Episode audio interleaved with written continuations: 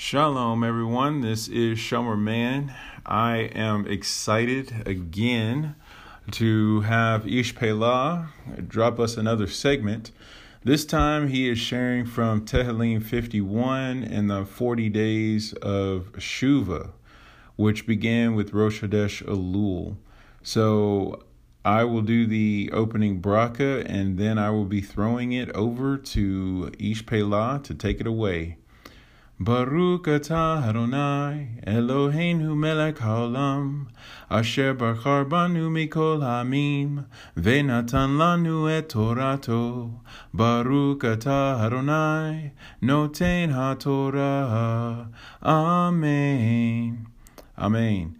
Adonai, as we are diving into Tehillim, may you bind us to the Lapid Mashiach Yeshua and grant us eyes to see and ears to hear as it is stated by Chazal that Mashiach is supposed to have a song and he is supposed to compose that type of liturgy. So Adonai, as we are in the Tehillim, which are songs and psalms and passages from Melech David, through the extension of the likeness and the semblance of the words of Mashiach, Father, may you grant us eyes to see and ears to hear, and may we truly yearn for our Mashiach. Amen. All right, Ishpela, take it away. Shalom again, Achi. So, uh, coming to you out of the Green Book, Psalm 51. Uh, so I'll just I'll just kind of get started. So we all know that this psalm is what's uh, read to invoke teshuva, to awaken our spirits to teshuva, uh, to understand its meanings, and you know what what is teshuva. You know, I was reading actually earlier that um, to shoot that wisdom, so i.e. the Torah, its ultimate end is teshuva that is, uh, let me quote that from you guys real quick. Sorry, I didn't know I was gonna say that, so I'm glad I read that today. Give me one second. One second.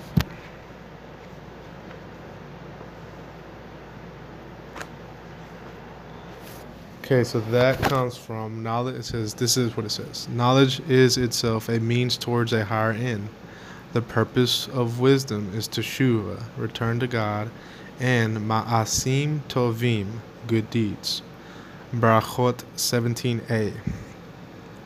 So that is the purpose of wisdom or Torah, because the beginning of wisdom is the fear of Hashem. So if we follow that path, we end up at Teshuva. Um, so, just going to kind of go through the psalm. So, I will read the psalm first, and then kind of as I'm reading it, I'll read out what the commentary says. It says, For the conductor, a psalm by David when Nathan the prophet came to him after he had gone to Bathsheba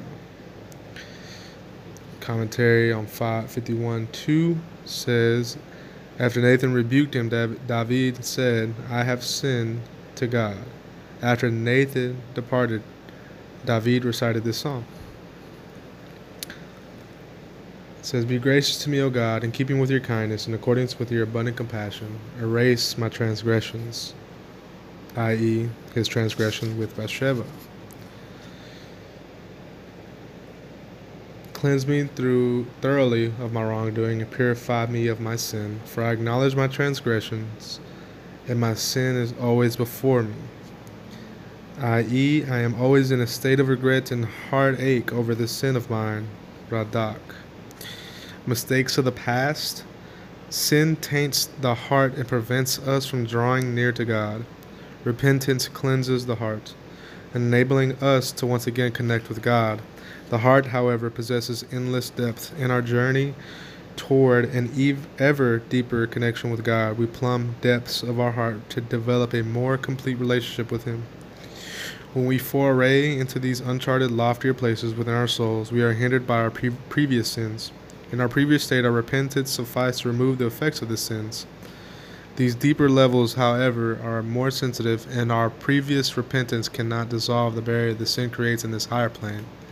So, i.e., what this is saying, if I can kind of elaborate on this, basically, the more we come closer to God, and however small as sin is, or great of a sin it is, well, just any sin at this point, the more you grow closer to God, the more your sin creates a barrier in this closeness in this higher plane with with Hashem that you the teshuva that you did previously can't dissolve this prayer this barrier and it needs to be a much more uh,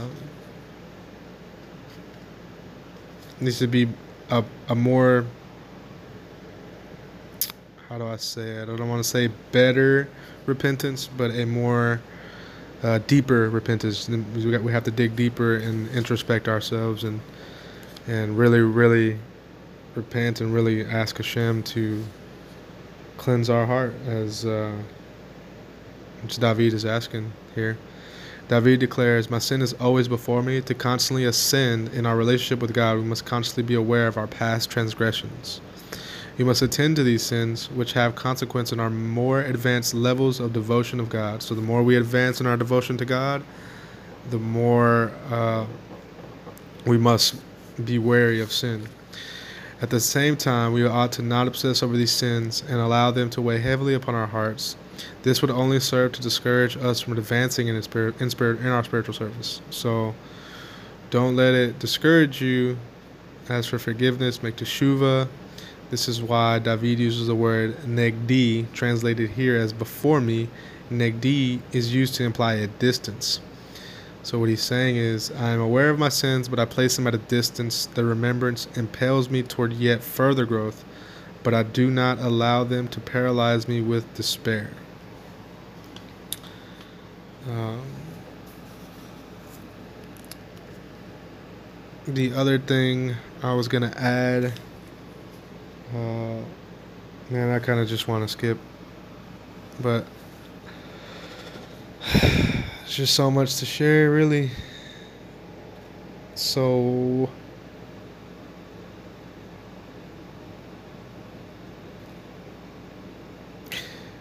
So there's a to you alone I have sinned. It basically says that you should confess out loud to Hashem. Nobody else has to be there. You should have confessed out loud to Hashem, you and yourself, you yourself and Hashem, basically. Uh, should just that should be that's all it is. No, no middleman. No, you know I gotta go tell this person this. You confess to Hashem. Only Hashem knows your sins, and you know your sins. So. Um,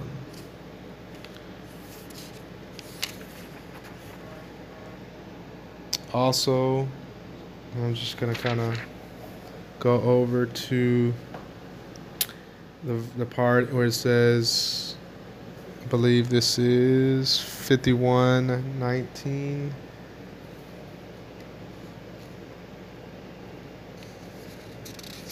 Slicha, uh, I'm sorry. This is 51 8. It says, Indeed, you desire truth in the concealed parts. Teach me wisdom in that which is hidden says, In my heart which is hidden, give me the wisdom to confess. Teach me to reveal the insights that are hidden from me. Basically, ask Hashem to show you what you need to repent from, and He'll show it to you. says 51 9, Purge me with hyssop, and I shall be pure. Radak interprets this as basically hyssop was used to purify, to ritually purify someone from from uh, or leprosy, uh, and from contact with a dead corpse. So this is a, a ritual purification. But Radak says David's asking for the spiritual stain of sin to be removed from him.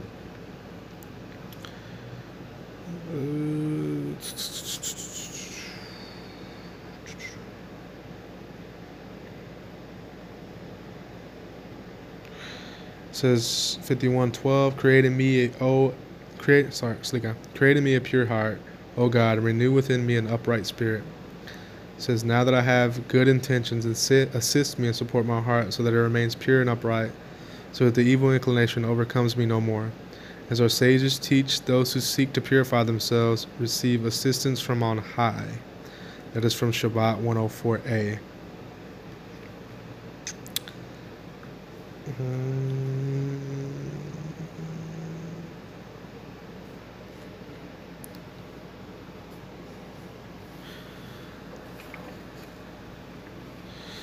So I just want to kind of go over to this part over um, where it says, "I will teach transgressors your ways, and sinners will return to you." There's a part in here, midrash, and a part from the uh, uh, just part from the midrash. It's called undoing sin. To repent for sinful thoughts, David asked, "Create in me a pure heart that fully regrets the sin." For sin, for sinful speech, he asked, "My Lord, open my lips." To a proper confession. To repent for his sinful deed, David pledges not only to abandon his sin, but to perform good deeds that are opposite of his sins. David thus says, I would teach transgressors your ways, meaning that he would perform good deeds that would be opposite of his sin, leading others to take heart and return to God. Sefer Ha-Ikarim 426.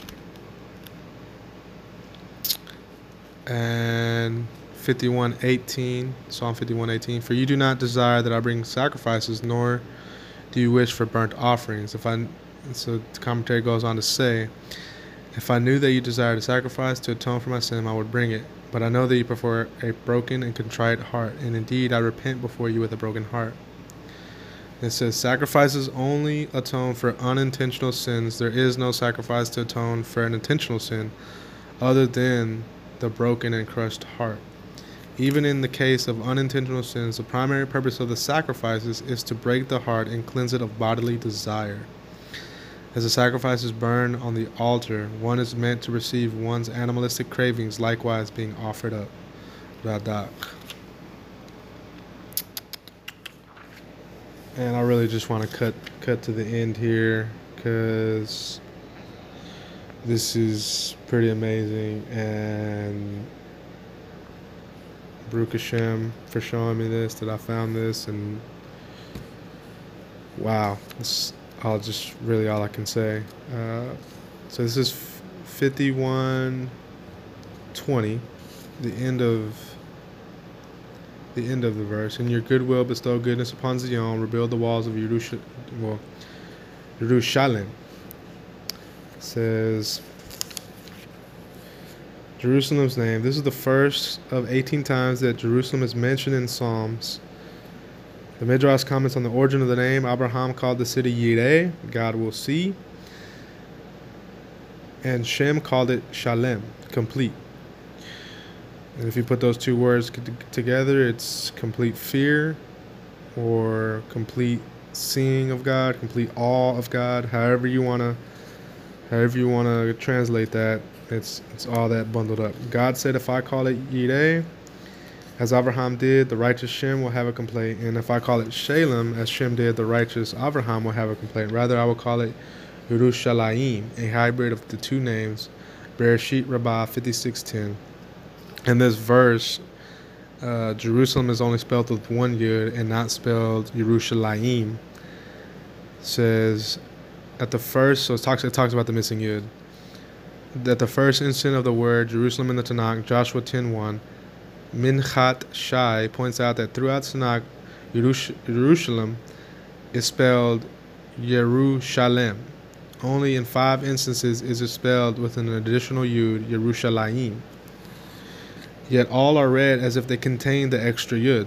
So every time you come across Yerushalem, read it as Yerushalayim. According to Tosfot, Taanit 16a, the yud is generally absent because it was originally called shalem, which does not contain a, yud. Rokeach suggests a different reason. In describing the state of the Jewish people in their exile, the Midrash say, says that they are missing their ten horns. Ten of their positive attributes have been removed from them. See Eka Rabbah 2 6. Jerusalem can also be seen as missing its full strength and glory in times of exile, the ten horns, i.e., the ten horn of, of its people. To mark this deficiency, Yerushalem is generally spelled without its yud, which has a numerical value of 10. So in the footnotes, it says, commenting on what are the ten horns, says perhaps the yud is enunciated because Yerushalayim, is essence, possesses the ten horns. Yet, because they are hidden during the exile, the yud is likewise hidden when the word is written in form. The ten horns of the Jewish people are the following the horn of Abraham, the horn of Yitzhak, that's two, three, the horn of Yosef, four, the horn of Moshe, five, the horn of Torah, six, the horn of priesthood, seven, the horn of Levitehood, eight, the horn of prophecy, nine, the holy temple, ten, the Jewish people, and some say the horn of Mashiach, which can be uh, reconciled by saying there's a spark of Mashiach in in, our, in every Jewish soul. These ten were taken from the heads of the Jewish people and given to the nations of the world. In the times of Mashiach, they will re- be returned to the Jewish people. Eka Rabbah. Rokeach considered these ten horns to be those of Yerushalayim as well. So the ten horns are not only the horns of the people, but also the horn of Jerusalem, the city of God itself. Uh, and so I just want to go over to the psalm in practice. This is the final thing I want to end with, and this is probably the most uh, awesome awesome teaching uh, about about this whole experience. There's two closing thoughts in the Psalms in practice. Purge me with hyssop, hyssop, and I shall be pure. Cleanse me, and I shall be whiter than snow. Commenting on 51:9, says, Sinning had rendered him as if richly impure. Repentance would purify him as one who is sprinkled with hyssop infused waters.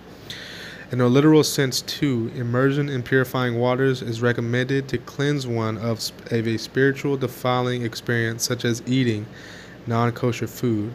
Although this act does not contaminate a person in the legal sense, the person should immerse in a mikvah to clear his soul of the spiritual impurity, purity caused by the, by the sin, if it was not deliberate. However, regardless of the sin, immersion is not a prerequisite for complete repentance.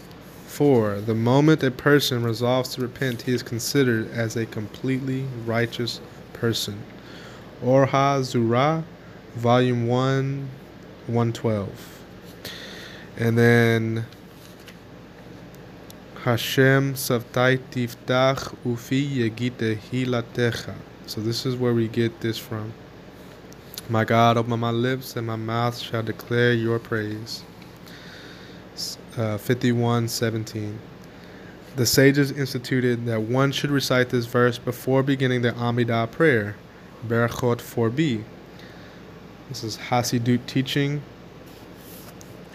Says prayer is a ladder that allows us to draw progressively closer to God, and the Amidah prayer is its highest point. The stages of prayer that precede the Amidah are designed to arouse powerful feelings of love and awe for God. However, they are merely preparations for the ultimate unity with God achieved during the Amidah. We are absorbed with God when we are absorbed with God Himself. At that point, we lose any sense of self awareness because we are wholly consumed by the immediacy of His presence. In this state of total submission to God, unaware of ourselves and our needs, we cannot express our personal desires. We therefore preface the Amidah with the request God, open my lips and my mouth may declare your praise. At that point in our prayer, God speaks through us. Our mouths are simply channels for God's praise. When we allow ourselves to be completely enveloped by God, the blessings we recite are not our own, they are God's blessings and are then surely fulfilled. Baruch Hashem. Amen. And so, just kind of want to end with that. And Man, I just I just love that. God, we when we pray, when we say the Amidah, we become a channel and God speaks through us. we're just a channel for God's praise. That's all we are as a channel. And may we all merit to be channels for Hashem's praises and His blessings. May you all have a wonderfully blessed week. And, uh, anyways, just sharing this with anybody who would like to know more. Uh, go to the Big Green Book. Source is 98 or 99b, Slicha. So, Big Green Book 99b. Baruch Hashem and Laila Tov. Toda Rabbah, Ishpela. Appreciate those insights. And what do we know? What do we know?